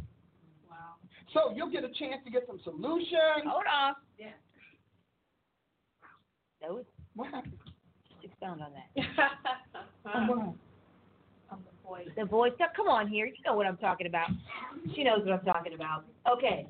I know we're not in question time yet, but But but you're just gonna is- create Christian time. yes, Okay. because you're you're doing you know your messages here. But when you talked about Satan is good at sounding like God, Yeah. this is something that needs to be addressed Okay. because we one we don't teach about the war in heaven that it happened No. and that it happened in heaven. Mhm. You don't really get close to God proximity wise. Then you do there. And then that because there he, he- he's everywhere. Yeah, so please expound on that and how you talk about the voice of his wife. I mean, this can explain how so many people think they're following God or where Mhm. he's going, and they end up all off in a mess every every time. Well, and, and two things. Deuteronomy 13 talks about the prophet. It says if a prophet rises up and tells you, hey, let's go and serve other gods and all of those kinds of things, he said, don't follow them because he seeks to turn you away from your God. Mm-hmm. Satan uses God, he uses scripture. We're always surprised that he quotes scripture. I, you have to learn God's voice. voice. God has a tone. He has a cadence. God has a, a sound that is very unique to him, and it does more than audiate you. You God, God more than audiates you. God's words, literally, He said His word is living and powerful, and you can they resonate. And so, but, but Satan will use words, but his words will often take you off the hook for God. Because he's uh, he's God's rival. He's his adversary. So he said when that when that um when that prophet or spirit says to you, let's go and do something else, like the that the it's the transgression of the scriptures that has gotten us to this place. Well, you had preachers standing up there saying that you heard the preacher's sound, but the voice that they were speaking from was not God. Well, no, God doesn't mind if you tattoo, and God doesn't mind mm-hmm. if you don't come to church, and God doesn't mind if you tie, and they unsay scripture to release you from its obligations, to bind you to the liberty you in your heart and soul seek. Because when Satan lies to a true believer, they know it. Because a, a liar has a sound. Ask the people in the hood. Ask the con artists. Liars have a sound. Yes, they and they, they can say all the right words. They sound really great. And in the end, your your, your new creation spirit say, yeah, uh, uh, uh, uh, Something about something is wrong. You know, I, I was asking God about something this morning, this voice, because you know everybody has one that's gonna always try to be there to, to undo God. And it, I mean, sound all, and sometimes it's over authoritative, mm. and sometimes it's so beguiling you can almost see the serpent hiss in it. Wow. So you have, but you can't know God's voice beyond God's scripture. And if you only read the Gospels, you know nothing. you. Yeah. You've got to know this man's word, and you've got to read it until you don't have to read it to recall it. Because it becomes you, it is a part of you. So you have to do that. And then when you grow in God, and God knows that it is your heart, your determination, your will to obey Him, He starts giving you personal cues and instincts and triggers and signs and signals. And, he, and they're for you. The problem is you want to tell everybody because you are fascinated, so Satan got something else to imitate, emulate or imitate. Mm. So there are a lot of times I just know. So God uses the word unction. Hmm. Unction. And that's what we I, I use. You ever God, I got this unction. Or we have we use the word check in your spirit. Mm-hmm. Now, how does that feel? It's different for different people because God has a varying relationships with us based on how He created us. So when Adam was in the garden, to answer your question, Mhm. and God said, Because you listened to the voice of your wife, Satan used his wife's voice, Okay. which Adam was very familiar with and fond of, Cool. to move him to the fatal action that took him out. They have, um, when you study, and it's in my dictionary, we talk about the, the um, Isaiah 8, where it says, you know, why are you going to those who peep and mutter? There are, you know, I, we, I, we were just recently with the prophet, and I got to tell you, I said, oh, you got to on again, off again, Jesus. You got a pair of Jesus up in there, if not a trio. And you can you can tell it. So he says you have got to. I don't care if it sounds like your mama. I've had devils sound like my loved ones all the time. You don't listen to just the sound. You must listen to the words and its context and make sure that it agrees with the character of God and not your will and your wants. Like, God, I don't really want to move to Tulsa. So you're going to have three dreams to tell you why you don't have to go.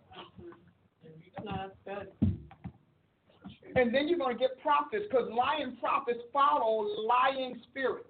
Ah, So you're going to get a lying prophet to say, the Lord is going to, you don't have to do anything. The Lord's going to build you in this land, and you're going to grow in this land, and this area is going to come back because of you. And you get all of those kinds of words. And what do they all have in common? Your ego, your will, and your resistance to suffering hardship or being discomforted by the word of the Lord. Ooh, my, my, my. There are a lot of ministries never got off the ground because their habit, their penchant for following their spirit. I'm following my spirit. See, when people start telling me they following their spirit, I get concerned. I really do. Because your spirit, I, I don't. If, if you're saved, your spirit is baby, so it's not smart enough to handle the complex thing you want. Because your new creation spirit comes as a seed. And so what happens is when Satan knows you're a newcomer, the first let, let's before we get to him, God will prophesy your purpose and what He called you to do when you get saved, Yeah. and then you go to church, Oh. And there goes and that. then you meet the fam. There goes that. And there you go. And from that moment on, you're confused. And when, when when you if you don't start your salvation in the Word, learning the Word, which is what the Old Testament did, the Jews will tell you that. The Catechism, Catholics have the confirmation, but charismatics have nothing but a feeling.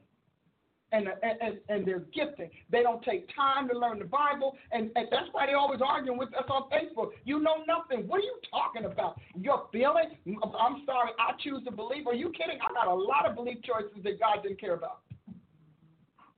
And if you choose to believe you over the soul, the, the, the, the God that saved you, then you need to sound like Him because we are His offspring. We are His people, the sheep of His pasture. These people are arguing with us, sounding like Satan, sounding like New Age, sounding like yoga, sounding like Hinduism, sounding like Islam. You sound like all these other religions, and to you, they're religion. To us, they're deities. Mhm. So you cannot get caught up in the fact that you do it. There are times that um, when people, and I always use this example, when a loved one dies, that spirit they leave behind keeps working their voice until they can get you to drop your will to receive them. You think, oh, my mom came to me. No, they didn't. The Bible said when we die, we go to sleep and we are hid in Christ. Mhm. So your mama not coming. No. I just thought I'd say that. Appreciate it. Did you? So the missing link in your prayer is intercessory prayer, and you need to have a prayer advisement. You need your own advisor, your prayer advisor, not counseling, not coaching, but someone who can steer and direct your prayers, and then someone with more muscle due to experience, due to exclusivity, etc. We can all say we're equal in God, but you do nine hours a week in a in a, in a corporate world or in a job. We do all our time. Your nine hours at work is in the world secular. Ours is in Christ. We're studying, we're praying, we're reading, we're learning. Half of you all don't even want to take a class in Jesus Christ because you know what? You listening to that lazy, sloppy pastor who told you you don't need nobody to teach you. That was, a, and that person. I bet you, if you check their background, they were lousy students, or they can't read, or they hate to read. Oh yeah, it's true. I'm telling you, Yeah. because no, uh, uh, an educated person will not downplay education. A, a, a truly educated person who has already benefited from it, they're not going to tell you to stay dumb. Because even though you don't need anybody to teach you, you need to read that in context, which I believe was perverted. But in any event, you, you need to read it in context. Teach you what? The sum of all God knows doesn't come alive in you just because you get born again. Right. The sum of what God knows, that's what they're saying. They're saying salvation gave you the sum of the Almighty knowledge. Who would say that but a lousy student who hated doing homework, hated going to school, cut classes all the time? I bet you, I'm just just saying, But I bet you all of those pastors and all of those teachers who taught you that were lousy students. They were dropouts. I bet you a lot of them were dropouts. Y'all gonna pray for me? Engage your personal intercessor. Schedule yours today. But the next one, are you ready? She's showing off. She's about to show off. I'm looking. You know. well, you know, you ought to watch me on the watch. Yeah. Okay. Got a perch. She got a perch. I have never done this before, and the Holy Spirit has instructed me to do this. And that is, and, and for those of you who are interested, we'll, you know, we'll sign you up. But God gave me a mandate. The solution to God's issues is not just planting churches, because churches did not bring us the Word of God. Churches gathered those who were converted to the Word of God. So I had and have been operating what I call prophetic ed. None of you, many of you were on when I was doing those uh, Tuesday nights. Well, I built an institution, an institution out of that. And so we have prophetic ed, which is planting prophets everywhere. Do you realize that because of all of the sinful businesses and institutions in your neighborhood, your neighborhood changed with no counterbalancing guard? So we've had guardianship, and, and most of the guardianship programs I've seen is we're going to get together, we're going to go and do some Right. spiritual mapping, and then we're going to go and pray according to the mapping, and we're going to do that. That's not wrong. It's just too early in the game. Hmm. And so I have a, a program in an institution called Prophetic Ed, which is an, a, a- um, an agency institute where you will be just like Miss Sally over there reading palms. You're going to be right next to her, standing for the Holy Ghost. Because in the Bible, the prophets brought the people back home. That's right. The prophets. That's why John the Baptist is credited with turning the hearts of the children to the fathers. Mhm. And so, if you're interested in that, and I know a lot of you are, then I would love for you to be a part of the next session for prophetic ed. It is first. Let me just tell you. I know you all going to want to come and say, "I'm the big bad this and that." Dr. Price don't care. Don't come and tell me how big and bad you are in the word. I don't care that you talk to five kings, 49 ambassadors, and 72 presidents. I don't care. Because all I know is you can talk. Prophetic ed is not the top ministry. Prophetic ed is the office discharged in a particular region with the fullness of the Godhead's backing and power. And God won't back infants, and He won't back novices. So if you're coming here to show off, that's one thing. But if you do want to establish yourself as an agency prophet, and you want to win back this country, because I'm telling you, this country is not going to be won by pastors because it was lost under pastors. And I've nothing I was pastor, so don't you know? Don't y'all get all upset with me. But how can you, unless it is a safe a serpent's venom, how are you going to win with that which lost? I sit here, we, we go to meeting after meeting, and it's like we go to the pastors and they don't move. We go to the pastors and they won't answer. We go to the pastors and they don't act. We go to all of these meetings. I'm saying, why would they? It wasn't given to them. They are the receivers, mm-hmm.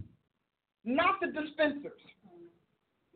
And we need to know what each fivefold does. And in this class, you learn specifically the lines, protocols, and boundaries of the entire threefold and fivefold.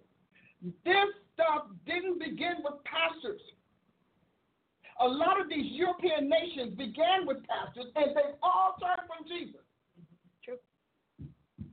So why don't we get a prophet to play? Mm. Why don't we give them a chance? What do you think? Do it. So it's you have to ask yourself if you are a candidate. Now I want to tell you because some of you all will come and say, I want to do it, and then you go to your pastor and your pastor says no.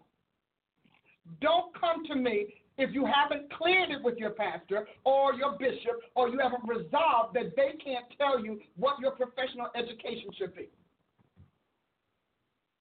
There is that. Because it's not about church. This is not about congregation. This is not about whether or not you water the plants, mow the lawn, or singing the praise and worship. This is not about that. This is about the muscle of the Almighty. And prophets have always been God's muscle. Yeah. Always.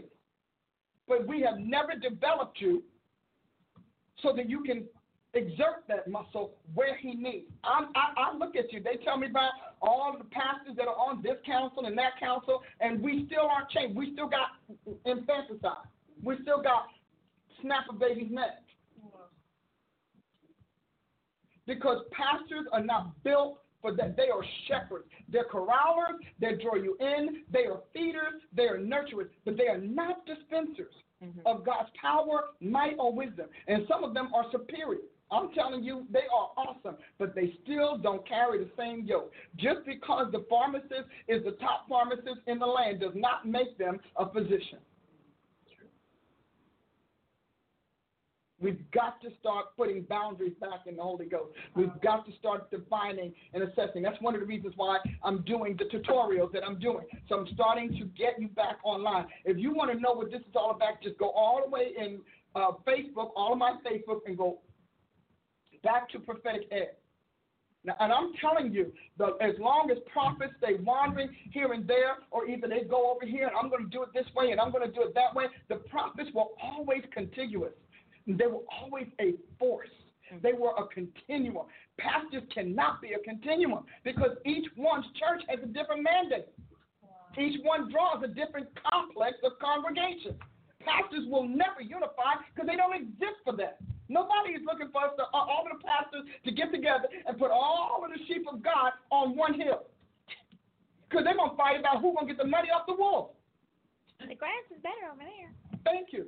That's not what they do. That's one of the reasons why God has prophets running in companies because prophets are symbiotic, which means they say they share the same spiritual biology, the same spiritual anatomy, which is why God can say one thing with one prophet in Asia, another prophet in Australia, another one in the United States, and a whole other prophet in Africa.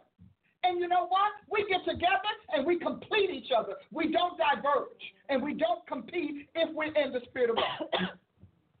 Pastors are not going to let another pastor convert their church into what they have. Mm, that's true. They're not going to do it's not the nature of the office or the function, which is why it was inevitable that America would fall the way Europe did. Because it had the same principles and protocols. We got the bishops, we got the archbishops, but that is not who founded the church. Mm-hmm. So I just gave you a little bit of a class. If you're interested, then I need you to go to my website, drpaulaedprice.com, and say, I would be interested in your prophetic ed presentation, which will not be over the internet, since there's some ethical issues we have to clean up. If you are coming in June and you feel like this is worth what I want to do, this is then you need to come in June and be a part of the presentation and all of the other things that causes you to be planted as a prophet, hallelujah, instead of evicted. You don't know your office, you don't know your calling, you don't know what you're supposed to do, you don't know how God built you prophetically, and you and even if you know, you don't know how to develop it and nurture it. And most of you all have been trained to think that you don't have to have prophetic education. And that is almost not only is it a lie, it's a myth. because Joshua needed Moses. Yes, Lord. Can we talk about that? Yeah. Yeah. Joshua needed Moses. Enoch had to lay the foundation for the prophetic. The, the, the Israel needed Samuel's whole institution. Isaiah had disciples, which means tra- trainees. But again, if you're in the New Testament, you don't know that. You're just saying what comes to your head, and you don't know who's putting it there. Jesus. I'm almost done. Is it all right for me to say? Yeah. Can I say it? You saying it. All right. Because I got a few more minutes. You are saying it. And then I have didn't get a chance to finish it, but I will and put it up. I also have apostles in training. AIT. Now a lot of the older apostles, you don't need it. But you know what? Y'all up and coming ones need to fix what that what wasn't fixed. Oh no, I think somebody. You need to handle wasn't handled, and you need to do it the way God does it. God brought apostleship to the uh, to the world in a certain way, format, model, blah blah blah blah blah blah. Mm-hmm. And you need to be ready for your commission. Listen, you are, um, come on, up until the fact that I started talking about commissioning, what, about 1993, apostles didn't think about commissioning. There was a gifting, not a commission. But what is that? How to make that work? How? What did God do with the 12 that made them one? So if you find, if you think you're part of, you would do well with that, bless your great bless the name of the Lord, then you need to enroll with us for your commission readiness. This is the programs that Apostle Ashley has gone through. Those those that you saw commissioned in November, we have six more in it. And I'm gonna tell you again, if your bishops don't want you to do it and you feel like God bound you to the bishop, don't reach out to me. Because I'm not fighting with your bishop over something that I know works the way God gave it to me. You need to stay with your bishop and you do your bishop's meeting, uh, uh, whatever it is, wisdom or mission, and not follow us. Because I'm going to obliterate everything that your bishop taught you. If your bishop is not apostolic or prophetic. And that's a problem. Now, uh, there are some powerful, I'm, i wish I could meet more of them. There are some powerful bishops out there. Uh, there are some powerful apostolic and prophetic bishops. I love the bishops because the bishops are the, are the other side of where we're going. But if your bishop doesn't like it, if your pastor doesn't like it, then you need to decide whether you're going to be a congregant or an agent. Mm-hmm. And that is not your bishop's decision, and, and frankly, it is not mine. But you need to decide whether or not you're going to be a bishop, a, a member of a congregant, or you're going to be an agent, an agent of the Godhead. Because ultimately, the two can be very divergent in the beginning. Mm-hmm. Now, when we get to the end, we kind of all come back around.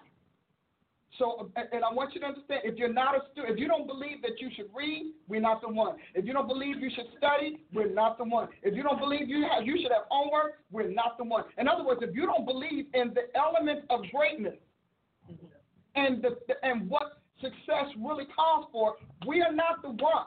And I'm okay but if you are, I want nothing but the fervent. I want the fervent. I want the fighters. I want the warriors. I want the war weary. I'll take you. All right? Ah. Give me your little energy.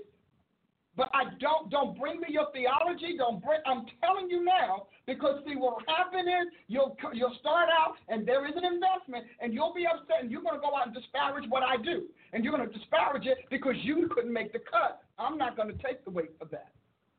We have Oh, I know I just say things nicer. One day, I'm gonna get better. I promise. No, I think straight up is effective. One day, but I want you to understand.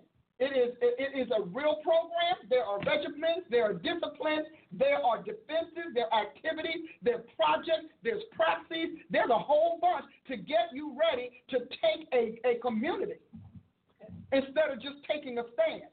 See, we've been pastors have done a great job taking a stand, but God needs his muscle to take the community. Because, see, they wanted to win souls to Jesus Christ. We want to keep them. The reason Satan got in is because after we won those souls, we did not go back and, and, and literally equip them. I mean, arm them. We equipped a little bit, but we never armed the people to defeat the, the Satan's recovery plan. And that arming comes from the muscle. We, I'm telling you, God told me, we are his muscle. And when you look in the Bible, God started, it took out Israel with a prophet.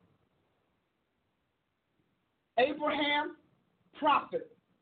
God's muscle is prophet. We have got to get you ready. Now, if you think you're one of those, come on, but I need the big and the bad and the bold. I'm not going to tell, I'm not apologizing. I'm called a giant. I'm called to the to I'm called to the top and I'm not apologizing. I may never see the, the millions some, some folks have seen. I may never see the hundreds of thousands. May, if it's the will of God, I will. But you know what I am going to give him? The best of the best. And I promise you, and I make this statement for real, I promise you, I'm going to give the Lord Jesus Christ the baddest prophets that ever walked the planet. If you one of those, then you go to my website, drpaulaaprice.com, because you're either going to be one of the baddest prophets or you're going to be ruled by them. Did you want to say something before we go? We got about two minutes. Always the close there. You always close. Hallelujah. um, well, I just think to then to, to then dovetail off of that, you can start your journey with the AIT program, even with inquiring um, about the prophets and finding out about the programs at PriceUniversity.org as well. Connect those two websites. See what we have available. You know, we are the best in the business when it comes to training prophets and really training apostles, training fivefold ministers. So uh, check us out at PriceUniversity.org so you can find out what are the classes like, what are we what are we offering, and that way we can connect with you. You can also visit drpaulaaprice.com and fill out a contact form so that we can reach out to you and, and just let you know the information. So, um, and you know, as after today's message, you suddenly find yourself in need of a new church, um, you should probably reach out to us. Um, I just, you know, I think that we should offer the people. Oh, Because if, if you were on a little earlier and you realize, uh, place to go. my pastor broke my hedge, you might need to find a new ministry. So if that's the case, then I want to encourage you to look up Congregation Fighting Yes. online. All right, you can be an online member of this ministry. Uh, in fact, many people have asked us. They do ask us uh, in terms of our training. They see you on the broadcast, Dr. Price, and I was just talking to a woman this week, and uh, she was just letting me know there's just nothing like this in my hometown. Uh, we want to encourage you to become members online with us. If you are still somewhere else and you're not relocating and you want a church that's teaching this, you want this, then I want to encourage you to become a member online with us at the Congregation of the Body because we're opening this up to you because we recognize that you may not have this in your region. We want you to be able to have access, all right? So just know that Dr. Price is accessible um, through these other outlets and you can join her every Sunday and be a member of this ministry until you just come on home to Tulsa. Yay! Come on, to come home. And we will then say can everybody talk in about this that room. Yes, like all of these are come home people. That's right. So I put the website up on the, on the, The church site? yeah. Okay. Good. So they can hit the clink, click the Yeah. click. Okay. So all that information is up, and Rachel um, is, has put that information up for you guys so that you can figure out how you can plug into everything you heard Dr. Price talk about today. So did you want to make a comment or two? You have, you're the only one that didn't say anything. We're going to let you just jump in on something. Uh, okay. I know you usually have one or two things that strike I you. know. Every, everything struck me. Um, you talked about. I was Uh, struck. but something that you talked about earlier, you said that history was tied to destiny, and I, I thought that was so interesting because I was looking at a documentary on, on one of OETA, which is kind of like our local version of PBS, and I was uh, watching this entire documentary, and they were talking about how in certain periods of history, history was rewritten for the future, and so I thought that was so interesting that you talked about the fact that um, the, the only reason that you would change history is to alter the future. Yeah. So then we have to think about that in relation to what you talked about about why why don't we want people reading the history of God? You know, why don't we want people involved in God's story and what brought him to that place and all those different things? It's to alter the Christians and the kind of Christians that are produced. Yeah. Um, and so we've talked about this many times. and We've talked about the versions of the Bible and the whole motivation behind it. And I just it just triggered that because in that documentary they were talking about that on the secular side. You know, just in terms of um, after wars, what certain nations will do to rewrite history so that the children coming up they they become a different product. They never know what happened. They don't know it in its entirety. They don't know it accurately, and it's to impact what they become. So we are being, you know, our history as Christians is under attack, you know, to impact the kind of Christians that we become. I love that. That was ex- that was worth it. And she wasn't going to say anything. That Oh, was that- very good. And, but but and the and the truth is they have rewritten Christianity, which is why when you go to church now it looks like a third world nation. People got piercings, they got things hanging, they got. We used to go to mission. We called that going to mission. Now we just need to go to church. the church. I mean, isn't it the truth? Yes. You walk in, you see them, they were sitting there with um, shorts on and, and flip flops and whatnot because the, because someone rewrote the holiness rules. Yes. Someone rewrote modesty. Somebody rewrote sanctification. And so we are today, we have a church Jesus never dreamed of because the church we have today is the reason he incarnated. So now, Wow. come on, redemption has become Satan's reason for Jesus' cross. Hmm. So you, I mean, we got a little church. We go past the church down the road here, and the people coming out. The women with the little tight, short, coochie cutting pants and carrying on. Men with the short pants and stuff hanging through, and flip flops and whatnot. And these people are going to church, and you know why? Because their thing is God accepts me as I am. Yes. But that is not what the scripture said. The scripture said, "Come as you are, and then become hearing." That's right.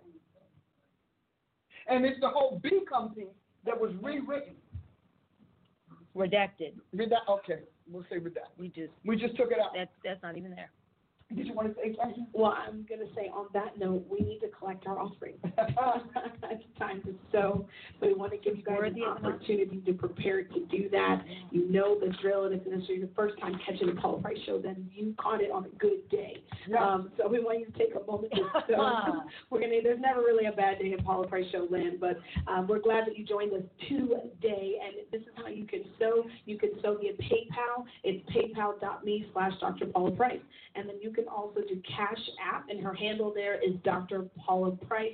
And then if you are going to use text to give, then you can text us at 918-608-1378.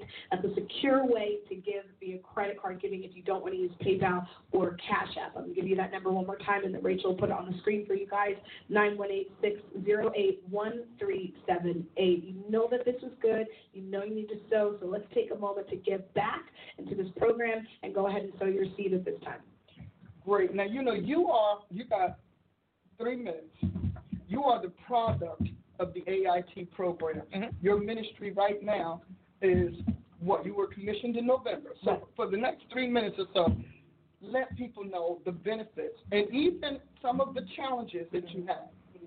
Sure. Overall, I think the greatest challenge people face in the program is the belief system that apostles cannot be trained. Mm-hmm. So when you go in, you have to go in with the mentality that not only should we be trained, but it's possible. Because we've had people who have so many uh, certificates, doctorates on their wall, and they hit a wall Mm-hmm. when they deal with this. So that would be the first thing. Uh, the benefits of this, like any other career, high level warfare position, Mm-hmm. you don't just jump out into the battlefield. And that's what we do. We just rush apostles, and like you said recently, people come in and you're an apostle, you're an apostle, you're an apostle. Boom, you go out there. Nobody knows what it means, what it does. You're just supposed to preach hard and be hard Mm-hmm. and be mean, and that's an apostle, and travel the nations. And no, in in what plant church? Of course, plant churches. And uh, the training program takes us all the way back to the eternal roots of apostleship, and then pulls it forward, present and then future. So what are we? How do we govern? How do we guard? How do we guide? Acts twenty six eighteen. It gives you the world, God's world of apostleship according to Jesus Christ and how he did it on earth, what he did before he got here, and what he's expecting us to do. The training program is aggressive. And again, it is aggressive largely because we think it should be easy. Mm-hmm.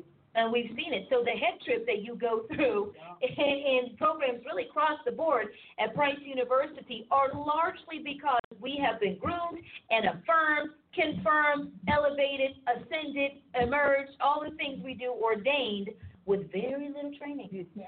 And nothing that, and very right, on the gifting, and then if you do, it's prophecy. It's being apostolic and not walking in the office of the apostle.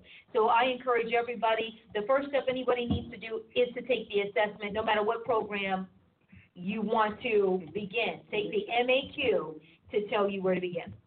Well, I thank you for joining me. I hope this was something. Share, share, share, and then share again. And then do me a favor. And share it all over again. That's number one. Number two, if you think you should be a candidate for our prophetic ed program, then you need to go to my website. Uh, uh, Prophet Adia will have some, she always guides us. Thank God for this one. Anyway, she will guide you. So there'll be something there in a few moments to tell you what to click and how to get a part, become a part of it.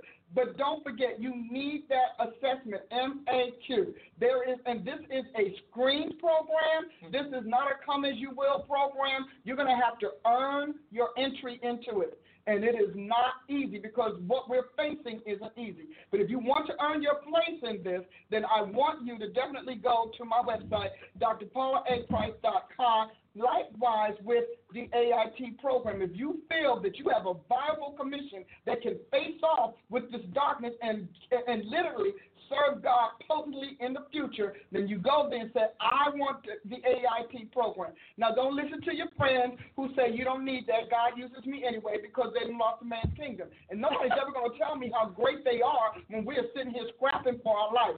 So you That's need right. to, again, drpaulaaprice.com, prophetic ed or AIT commission readiness. God bless you. Have a great weekend. See you Sunday at the congregation of the mighty where God stands.